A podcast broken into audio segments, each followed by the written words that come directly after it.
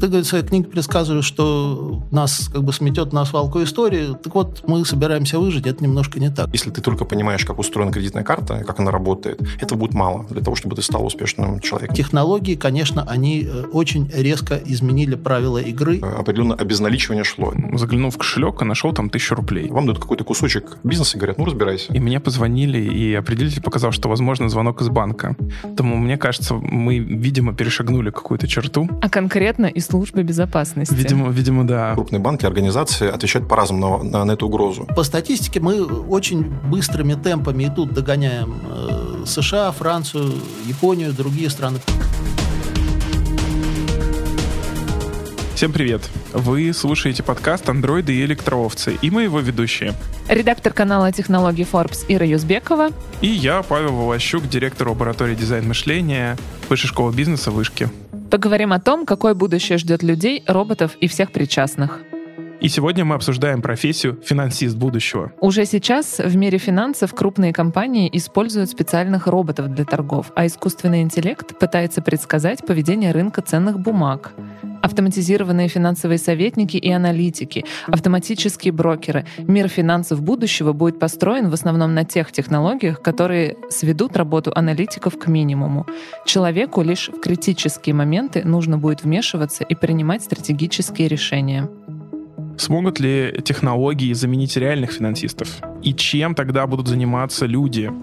Ну и как вообще будет выглядеть финансы, деньги через несколько десятков лет? Разобраться в этом нам помогут руководитель финансовых сервисов X5 Кирилл Дмитриев. Доброе утро. И генеральный директор консалтингового аналитического союза Артем Генкин. Э, добрый день.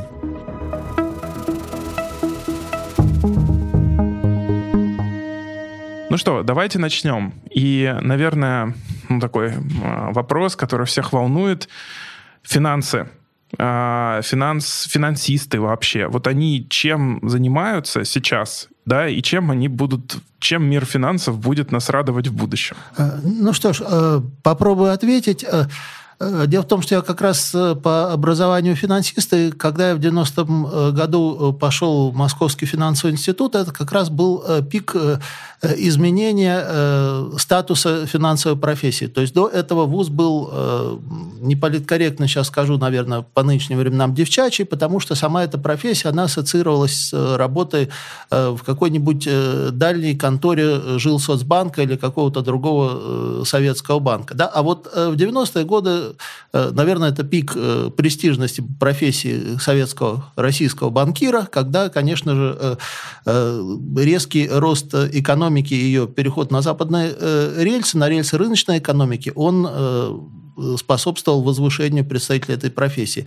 Сейчас есть, наверное, опасения и среди родителей молодых абитуриентов и, наверное, в, э, в самом молодом поколении, выбирающем кем быть, есть опасения, что эта профессия снова э, рискует оказаться, ну, не на свалке истории, но, по крайней мере, э, эту престижность потерять. Потому что технологии, конечно, они э, очень резко изменили правила игры, и это не могло не сказаться на перспективах самой этой профессии. Ну, я, наверное, дополню. Я заканчивал Санкт-Петербургский финек в 2000 году. Поэтому как раз застал тот самый пик популярности профессии финансиста вообще и банкира в частности. Э, самый популярный факультет как раз был э, банковское дело, как сейчас помню, который я не закончил. Вот. Э, могу сказать, что с моей точки зрения за последние, наверное, 10 лет технологические изменения и рост развития IT-технологий глобально поменял то, что мы называем привычным рынком труда в мире финансов, вообще рынок финансов. Но я думаю, что об этом мы с вами сегодня поговорим очень подробно очень интересные тренды происходят. Угу. Ну вот тогда, наверное, такой тоже разминочный вопрос. Э, вы начали про это говорить, что действительно многие части исчезают. Ну, там были времена, когда скоринг, например, человек делал, да, сидел там, считал. Сегодня это даже сложно представить нас ждет дальнейшее исчезновение каких-то частей профессии? Вообще, что мир финансов э, в будущем? Там есть человек, в принципе? С моей точки зрения, в будущем, конечно же, есть человек, потому что человек является основным потребителем на рынке по-прежнему. Роботы не потребляют услуги, товары потребляют люди. И поэтому э, в той части, которая является там, предсказательной, которая описывает поведение людей или пытается каким-то образом его там, на него повлиять, я думаю, что, конечно же, там человек есть. А если говорить про профессию непосредственно, с моей точки зрения, э, человек, как все-таки высшая форма разума, так сказать, в мире, будет пытаться формировать тех самых, и влиять на тех самых роботов, на те самые алгоритмы, которые будут помогать оптимизировать решения. Я бы, наверное, ответил на вопрос, э, что глобально поменяется и какова роль человека следующим образом. Наиболее высокоинтеллектуальная часть, она будет за людьми. Эм, как вы сейчас, наверное, видите, огромное количество людей идет в финансисты, но это, это, как правило, люди, которые связаны либо с IT, либо с аналитикой, либо с большими данными. То есть это люди, которые формируют те самые инструменты, которые потом позволяют э, какие-то вещи упростить. Вот. Э, вся ручная работа, весь ручной труд, связанный там, с подсчетом, учетом, скорингом и так далее, он, конечно же, уходит в прошлое, но люди это, – это, собственно, тот элемент, который в системе принимает наиболее важные ответственные решения, потому что высокий, высок фактор неопределенности здесь. Знаете, отвечая на ваш вопрос, я боюсь делать предсказания Кассандровские о упразднении той или иной профессии. Я таким образом потерял э, достаточно э, хорошего, э, можно сказать, товарища нотариуса. Я однажды к нему зашел и вижу некое напряжение висит в воздухе. Человек говорит, а я прочитал твою книгу, вот, э, блокчейн, э, как то работает, что ждет на завтра. Ты, говорит, в своей книге предсказываешь, что нас как бы сметет на свалку истории. Так вот, мы собираемся выжить, это немножко не так. Но э, на самом деле, как и с финансовой профессией, э, дело в том, что э, сама э, суть э, ремесла останется прежней, а вот технологический базис, основа на которой происходит предоставление услуг, но, соответственно, и э, тарификация, соответственно, и продуктовый набор, это все будет меняться. На мой взгляд, конечно же, робот в финансах не заменит человека, он останется помощником человека и поможет человеку сократить издержки. Все, что связано с качественными показателями, все, что связано с принятием решений в условиях неопределенности, все, что связано с этическими этическими факторами, значительная часть аспектов э, корпоративного управления. И, наконец, действительно, как вот мой коллега правильно э, отметил, решение, когда э, человеку робота включить, поскольку финансы на автопилот не перейдут, на мой взгляд, никогда, вот все это остается в зоне ответственности человека. А если говорить про э, отделение банков, например, останутся ли они или все исчезнут? Очень хороший вопрос. Я в недавнем прошлом работал в самом крупном российском банке, который работает с максимальной аудиторией. Могу сказать, что э, наблюдала воочию процесс как раз сокращения количества отделений. Однако, с моей точки зрения, э, в первую очередь по психологическим факторам, и во вторую очередь потому, что у нас конкретно мы живем в России, страна огромная, и, так сказать, э, не все, э, в силу нашего законодательства, в силу ограничений определенных, не все операции, не все продукты, они могут быть доступны только в digital-канале, к сожалению или к счастью. Я бы сказал, что мы будем жить в мире phygital, когда некое разумное количество физического присутствия, то есть физических офисов, будет э, отбалансировано все более и более растущим, так сказать, количеством операций, которые происходят в интернете. Сейчас банк находится вот здесь, в смартфоне у человека в основном. И с моей точки зрения, для банков огромный челлендж, огромный вызов, как они будут э, в сознании, так сказать, клиента своего, в сознании своего потребителя формировать свой образ. Потому что, когда э, основное присутствие перемещается в интернет, хотя 100% не будет туда перемещено, очень сложно отделять один банк от другого или один финансовый сервис от другого. И начинают играть все более и более весомую роль такие факторы, как близость потребителю, ну, то есть к, к человеку, к потребителю, как возможность встроиться в его ежедневные какие-то рутинные операции. То есть банк будущего, с моей точки зрения, он не про то, как человек идет в офис за деньгами, он про то, как человек в рамках удовлетворения своих потребностей либо своей повседневной жизни получает бесшовный опыт доступа к каким-то там, кредитным средствам, либо к каким-то своим там средствам. Невозможно жить лучше, чем проводя жизнь в стремлении стать совершеннее. Сократ – древнегреческий философ. Я тут э, на днях э, заглянул в кошелек и нашел там тысячу рублей. Приятно. Знаете, да, это приятно всегда, невероятно. Но я поймал себя еще на том, что, во-первых, я не знал, что она там, потому что я не заглядывал уже пару месяцев туда. Раньше в весенней куртке находили деньги, радовались. А теперь, теперь в кошельке, а, как будто в куртке, которая да, да, сезонная. И вот этот вопрос тогда следующий. А, мы еще слышим всякие хайповые новости там про крипторубль и прочее.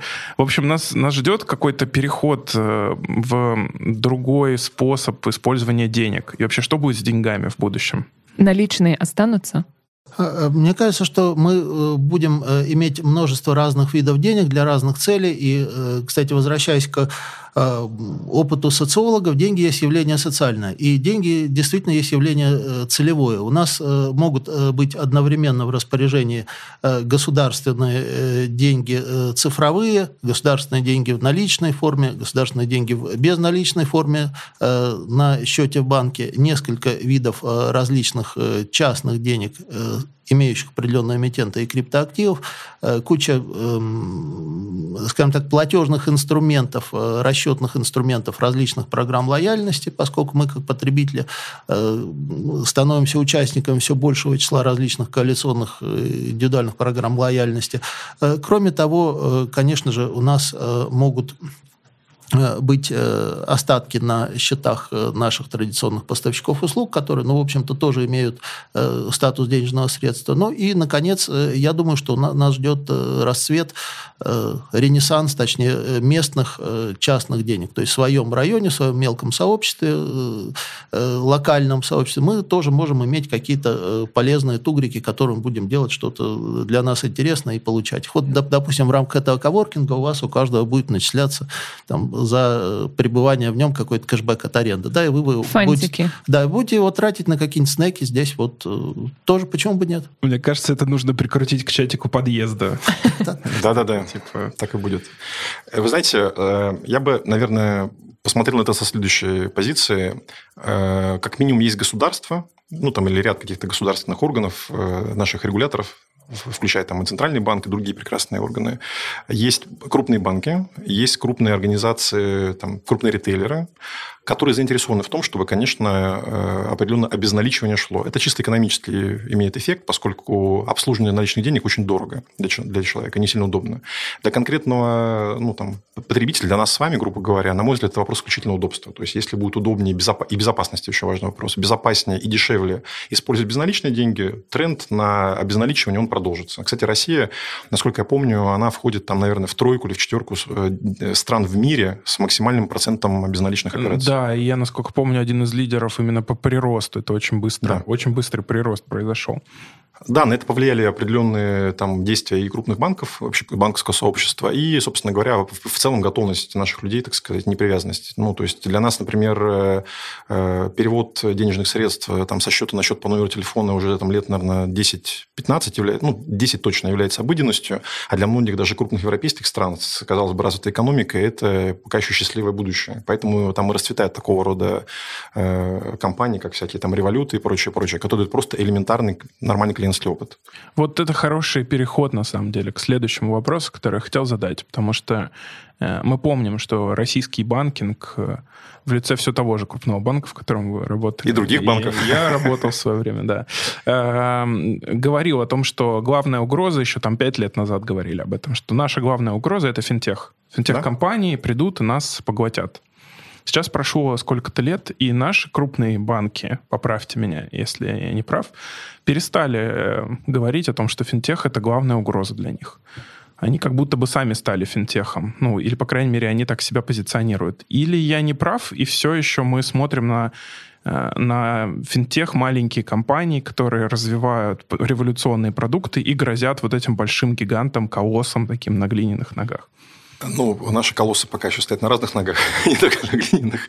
Э, по крайней мере, так себя рассматривают. Вы знаете, э, я с вами отчасти соглашусь. Э, на самом деле, внутри крупных финансовых институтов, там, где мне приходилось работать или с кем мне приходилось работать, этот риск, он осознан. Но разные, скажем так, комитеты, разные крупные банки, организации отвечают по-разному на, на, на эту угрозу.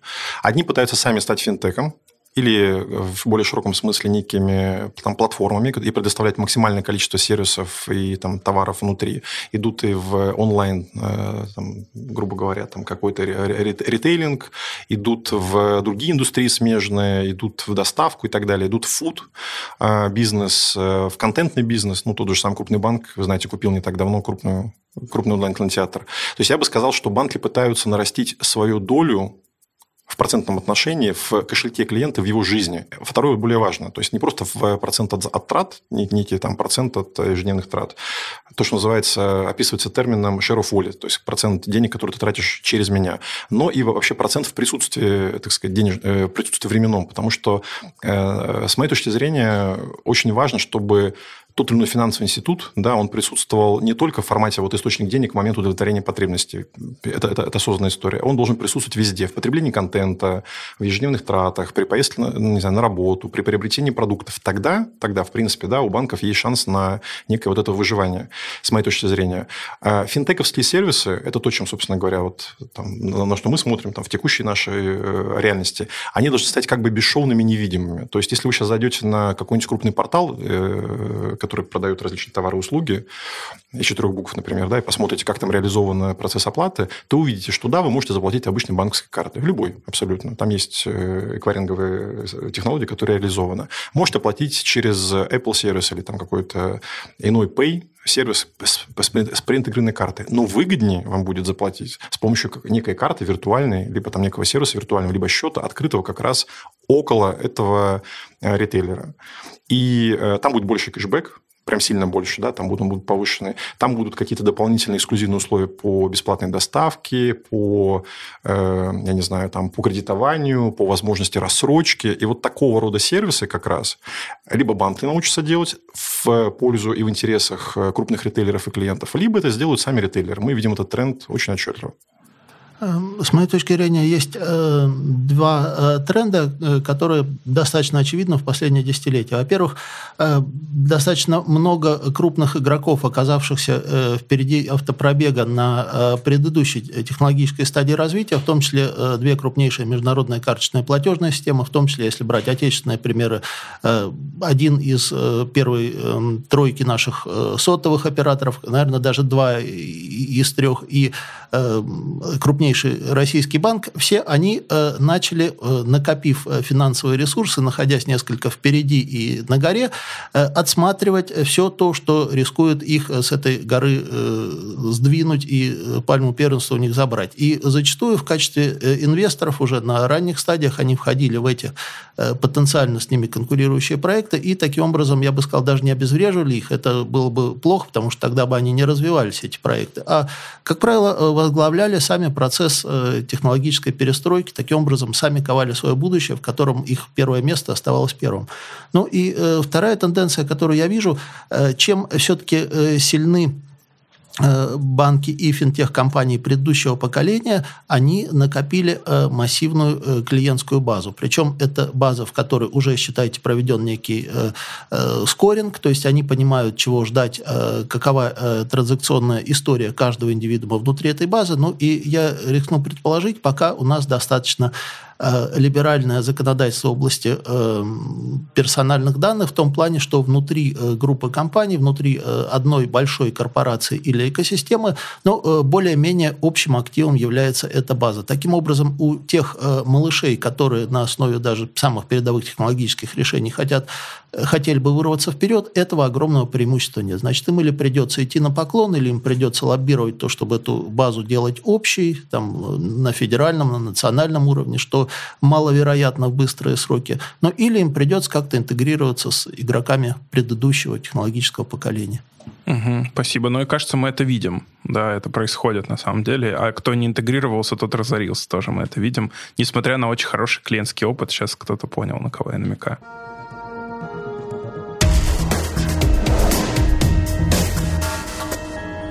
К слову о будущем финансовой сферы – Новости о том, что корпорации запускают свои системы и инструменты, в последний год появляются все чаще. X5 Group также планирует запустить собственный платежный сервис. Он станет частью так называемого Customer Journey. Это просчитанное видение компании пути покупателя. Платежный сервис в этом контексте нужен, чтобы встроить его в мобильное приложение и сократить количество посредников между клиентом и услугой, которую он хочет получить. Так будет проще и быстрее всем участникам процесса. Чтобы развивать финтех, X5 Group нуждается как в финансистах, так и в других специалистах.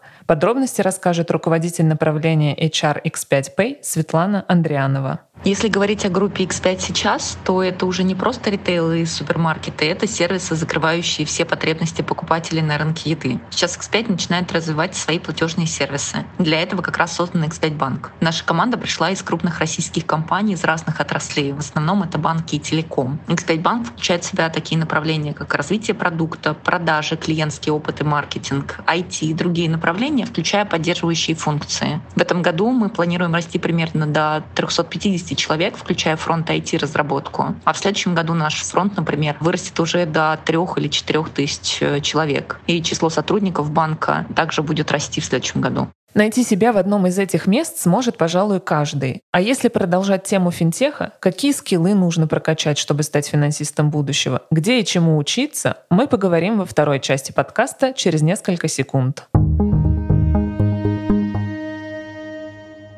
Вот вы будете смеяться, друзья, но пока мы с вами сидели, у меня стоит просто определитель номера, и мне позвонили, и определитель показал, что, возможно, звонок из банка.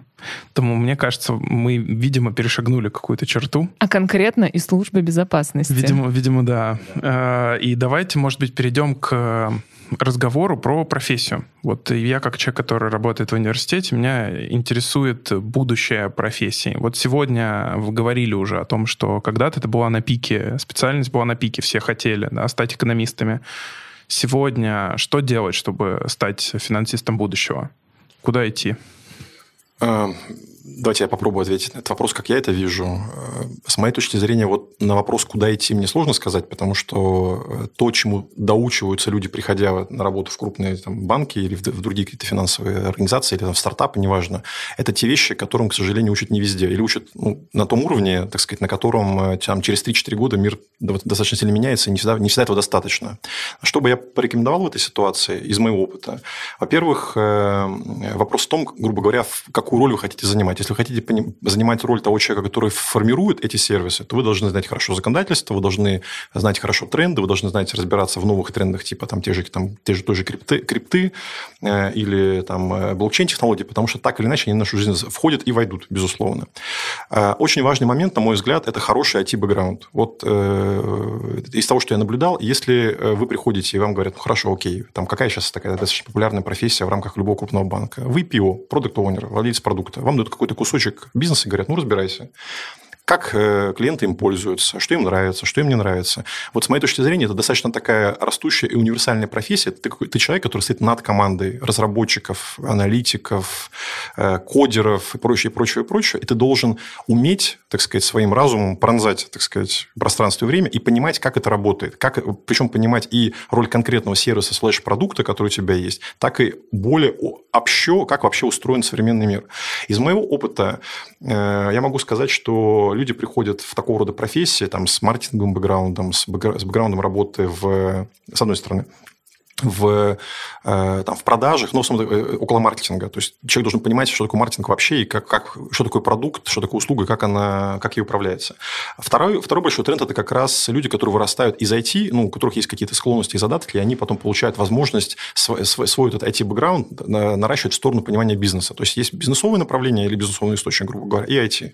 С моей точки зрения, без понимания того, как устроен современный мир в части IT, э, как идет разработка, как работают agile команды, как, что, что такое, я не знаю, там э, какие-нибудь спринты э, и прочее, прочее, прочее, без понимания, как вообще вот этот вот э, весь бэкграунд устроен, будет очень сложно в будущих финансовых организациях, либо в финтековских организациях работать для широких масс. Есть другие, конечно же, роли, там, аналитич, всякие аналитики, я не знаю, люди, которые собирают данные, агрегируют данные, но, но с моей точки зрения, самая творческая история, она находится именно здесь. То есть там, где создаются те продукты или те сервисы для людей, которых либо не было, либо которые вот они удовлетворяют те потребности, так сказать, которые вроде бы все осознают, но почему-то там каких-то решений еще не найдено. Ну вот, э, я бы так на этот вопрос ответил. Ну, мне, как академическому руководителю магистратуры, которая называется «Управление цифровым продуктом», где продуктов готовят, это очень приятный ответ. Спасибо. Э, я полагаю, что э, качественное изменение в судьбе финансиста, которое, наверное, произошло вот с середины десятых годов и вовсю продолжается сейчас, это то, что он должен будет смириться с мыслью, что вот не он выучился и пошел работать, а он выучился, и дальше ему придется в течение своей жизни в профессии, ну, примерно 70% полезного контента в его голове добирать. Причем добирать порциями, причем он вынужден будет, вот как сейчас, извините, плохое слово скажу, модно, и нас готовят идее, что нужно будет ревакцинироваться, так вот, с килами ему нужно будет ревакцинироваться, но с частотой, наверное, раз в 2-3 года, а то и чаще, потому что технологические перемены происходят э, с все более э, учащающейся плотностью.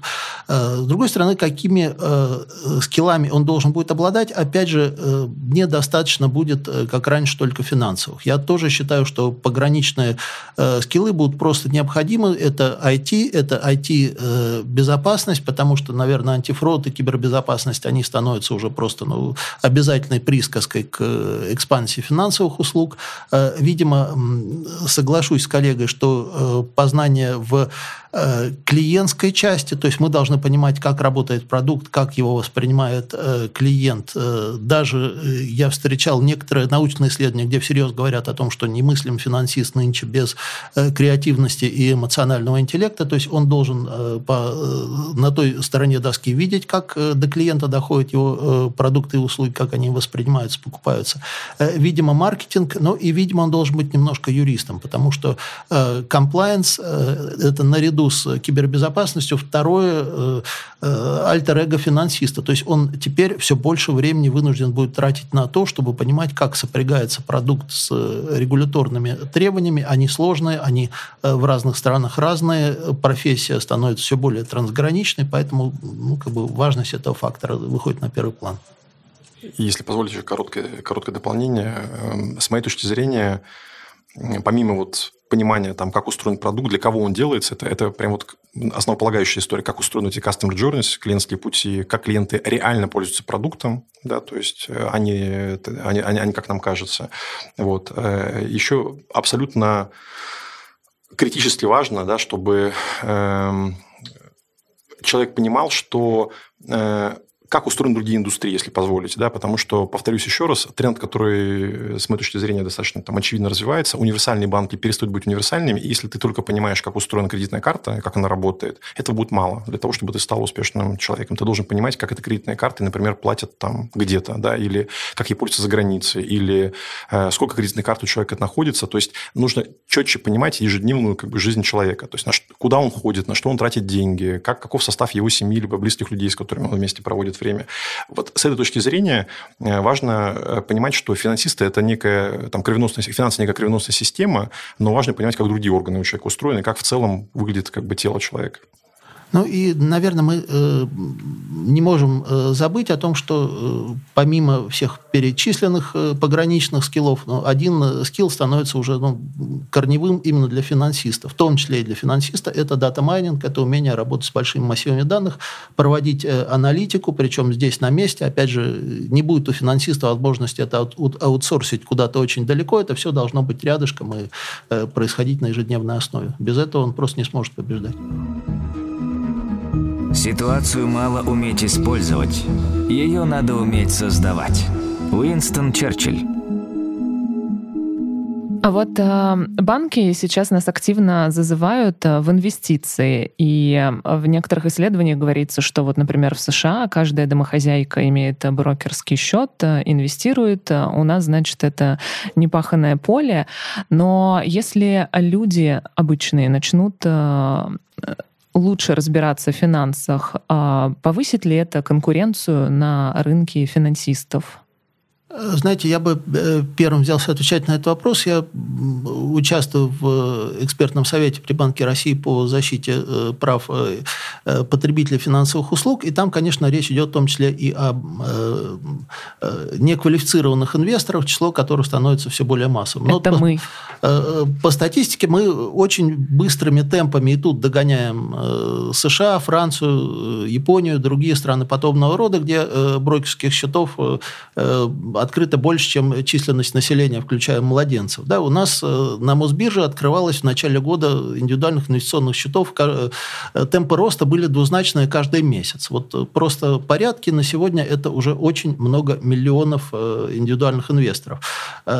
Могут ли они очень быстро в такие же сжатые сроки освоить не только азы финграмотности, но и умение хорошо работать на этом рынке и выигрывать? Наверное, нет.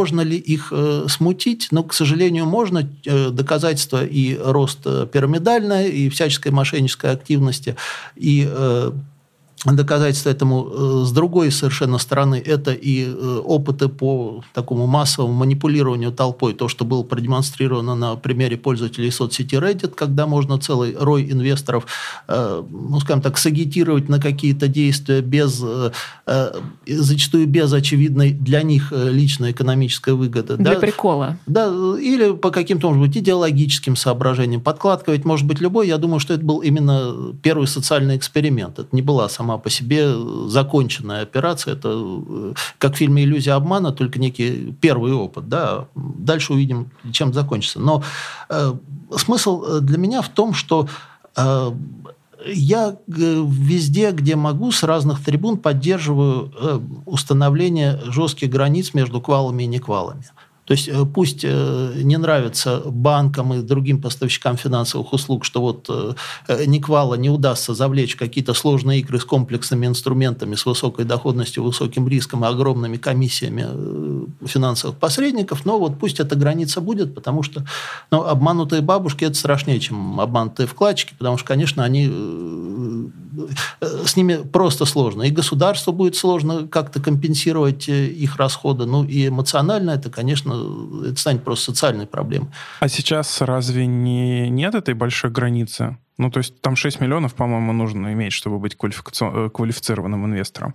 Э, вы знаете, сейчас появляется... я бабушку себе не могу представить. Шестью миллионами свободными. Миллионами, ну да. Нет, э, есть, э, есть уже технические тонкости. Они в том, например, что каждый э, лицензированный институт, он сам определяет, вы квал или не квал. То есть можно представить, что будет некий непритязательный финансовый институт, который, ну вот, знаете, как ресторан, который говорит, ну, тебе прививку делали, делали, ну, заходи, ладно, зачем QR-код показывать? Ну вот на уровне финансового рынка это все может быть не так смешно. То есть если бы четко был на лбу написан этот статус квал или не квал, было бы спокойнее.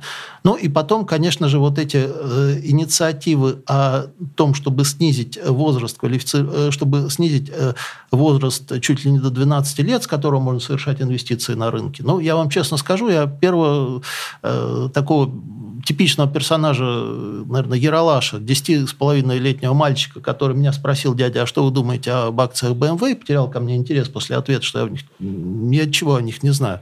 Я его встретил лет 10 назад, но это было в Европе, там все-таки традиции многосотлетние. У нас, э, я думаю, что все-таки готовиться к допуску подростков на рынок нужно чуть основательнее, чуть дольше.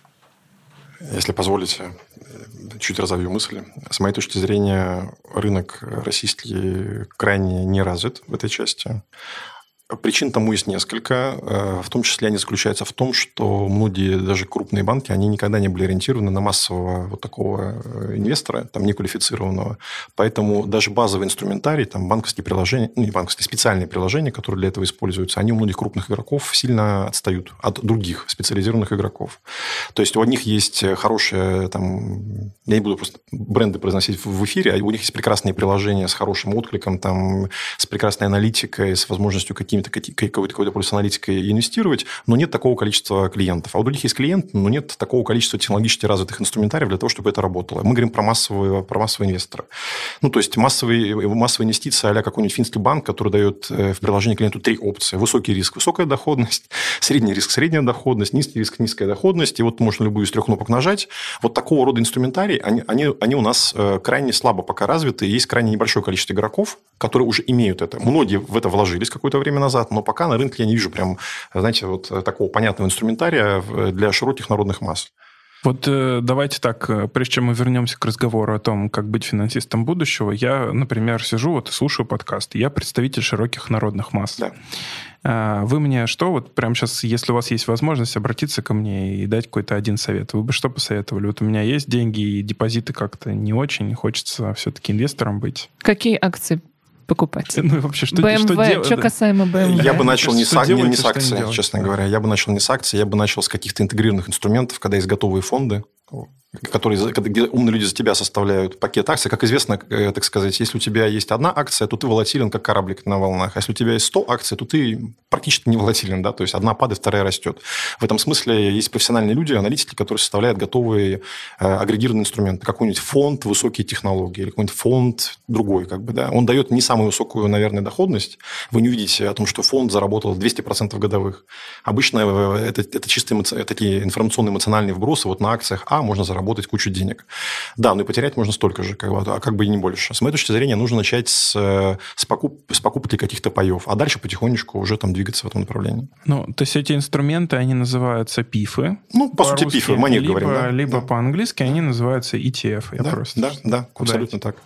Э, Я бы, может быть, э, дал более узкую рекомендацию не в плане классов инструментов. Тут я, наверное, соглашусь с коллегой. Э, Вполне разумная рекомендация, но э, я бы сказал, что э, контрагентом, с которым это стоит начинать, не должна быть какая-то позвонившая вам по телефону иностранная компания, и этим контрагентом, наверное, не должна быть какая-то брокерская компания, которая тоже вам сунула в ящик почтовый по месту жительства свой флайер. То есть желательно это все делать с капитальной компанией своего банка, где у вас открыт счет, к которому у вас привязаны основные доходы, или самим банком, если он такие услуги практикует. По крайней мере, вам не придется э, искать, э, в каком островном государстве идти в суд, чтобы обратиться э, в случае претензий к этому поставщику финансовых услуг. Если человек давно и глубоко погружен в свою узкую специальность, он неизбежно начинает считать специалистов во всех других областях волшебниками. Причем глубина этого заблуждения прямо пропорциональна глубине его собственного невежества в этих сферах. Айзек Азимов. Я робот.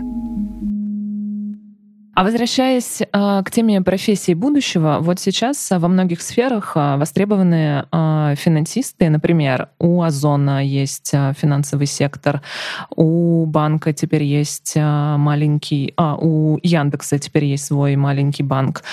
У, А, у Wildberries есть свой маленький банк. Да, у маркетплейсов. И, например, а, какие вы видите другие сферы, еще не охваченные а, финтехом и собственными подобными сервисами? Появятся ли они в металлургии, а, в нефтянке?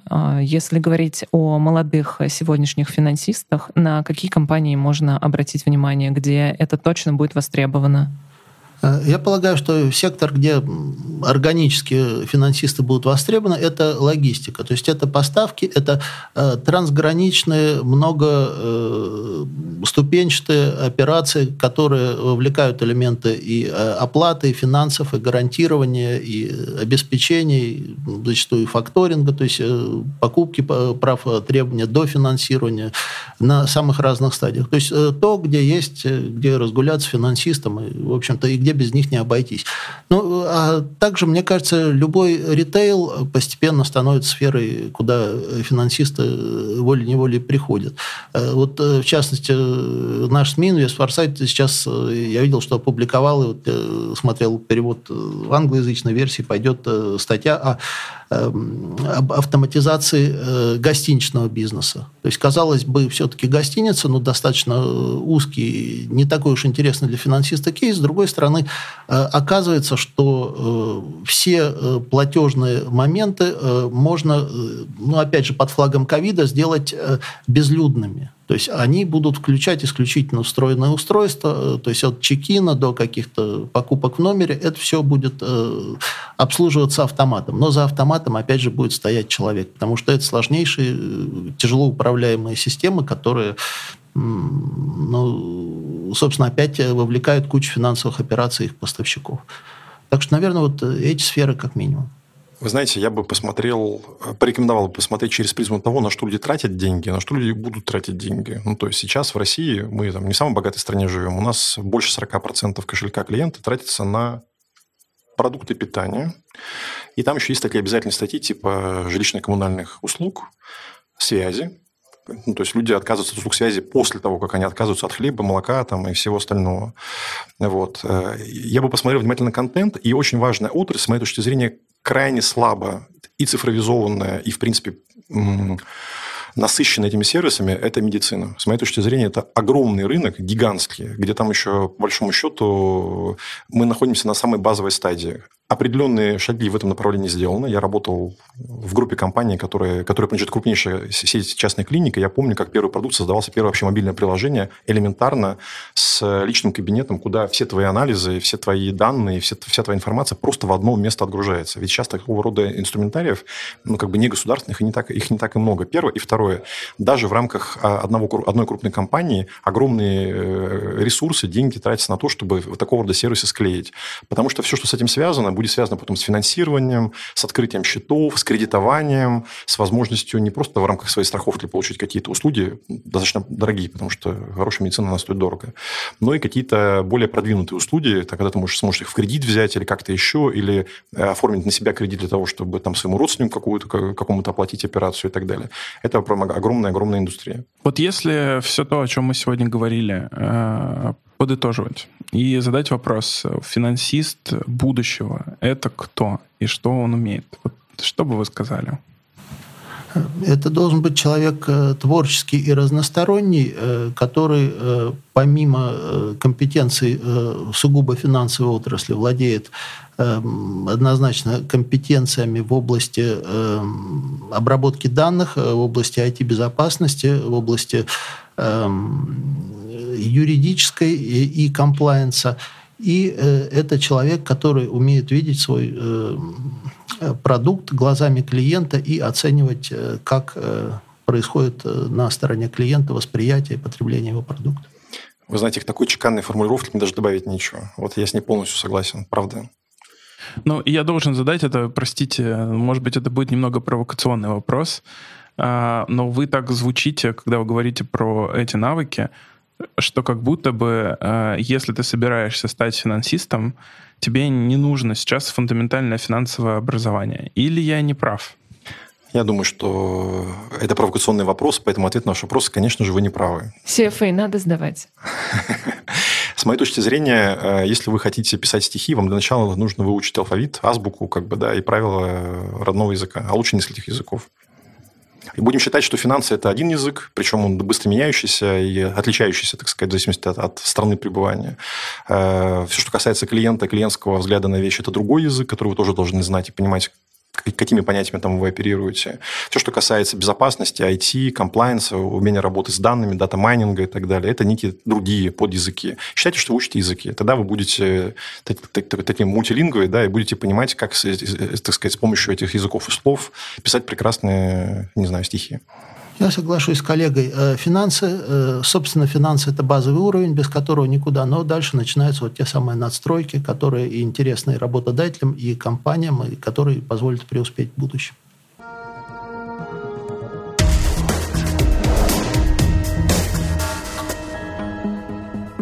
Что мы сегодня узнали? Мы узнали, что финансисты а, могут найти себя в таких сферах, как логистика, потому что она будет а, сопряжена с бесконтактной оплатой, гостиничный бизнес, а также медицина, большой стек бизнеса, который пока еще не охвачен финансовыми сервисами. Слушай, ну мне кажется, мы узнали, что вообще это сквозная история э, работы финансиста. Сегодня она неразрывно связана с теми продуктами, которые создаются. И несмотря на то, что важно иметь базовое финансовое образование, кажется, что следующие шаги, которые рекомендовали наши сегодняшние гости, э, связаны с большим количеством универсальных знаний, обучения тому, как управлять продуктами цифровыми и прочее. И такая сфера становится, в общем, точкой приложения сил для множества, множества сфер и бизнесов. То есть самых разных. И кажется, что э, это очень интересная такая профессия, которая становится над профессии. Надстройкой, да. И еще мы узнали, что если вы учились на маркетолога или вы айтишник, но хотите все равно а, раскрыть себя в мире финансов, то у вас есть большие шансы, потому что все эти скиллы требуются в а, финансовом мире будущего и а, пригодятся, если вы решите нырять в эту профессию.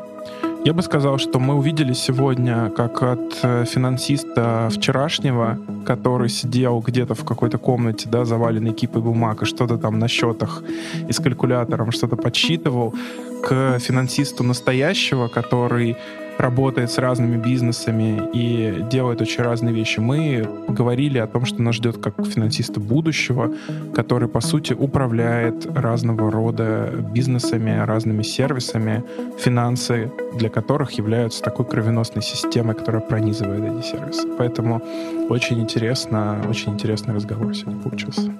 А также мы узнали, что а, Роботы, конечно, заменят некоторые функции финансистов, но самая интеллектуальная и творческая часть все равно останется за людьми. Ура!